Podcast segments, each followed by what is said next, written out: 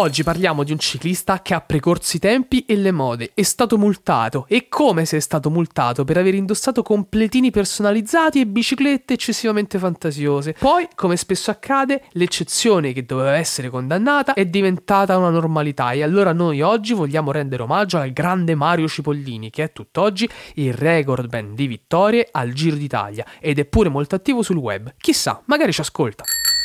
Una ruota tira l'altra. Spiegami un po'. Una ruota tira l'altra. Forte. Una ruota tira l'altra. Ma davvero? Una ruota tira l'altra. Ma perché? Una ruota tira l'altra. Ma quando? Una ruota tira l'altra. Dai. Una ruota tira l'altra. Fede. Una ruota tira l'altra. Altro? Esistono ciclisti ingiocabili?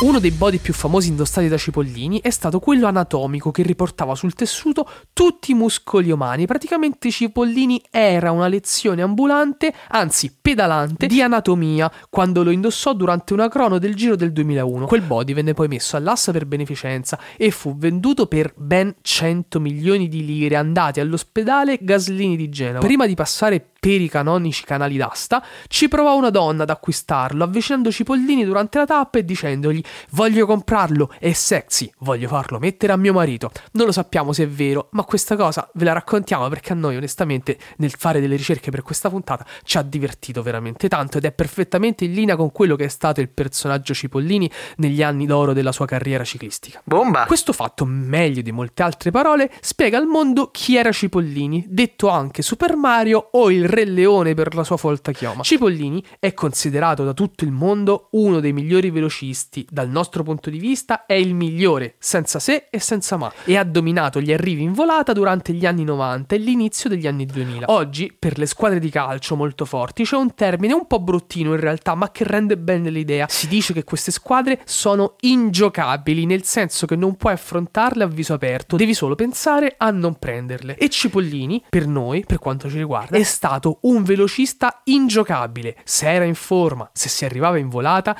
la corsa era per il secondo posto. Punto. Dai. In carriera Cipollini ha vinto 189 corse, tra cui un campionato del mondo del 2002 e una Milano-Sanremo. Ha vinto 3 Gand Wevelgem, 42 tappe al Giro d'Italia e ve l'abbiamo già detto, record assoluto, e poi ancora 12 tappe al Tour de France e 3 alla Vuelta. Si è inoltre aggiudicato per tre volte la classifica a punti del Giro. Forte. Mario Cipollini è oggi molto attivo sui suoi canali social, in particolare su Instagram, dove racconta il ciclismo dei suoi tempi, ma anche quello di oggi, parlando delle biciclette che costruisce e che gareggiano in tutto il mondo. Un personaggio incredibile che ha letteralmente scritto la storia di questo sport e che forse andrebbe ricordato più spesso.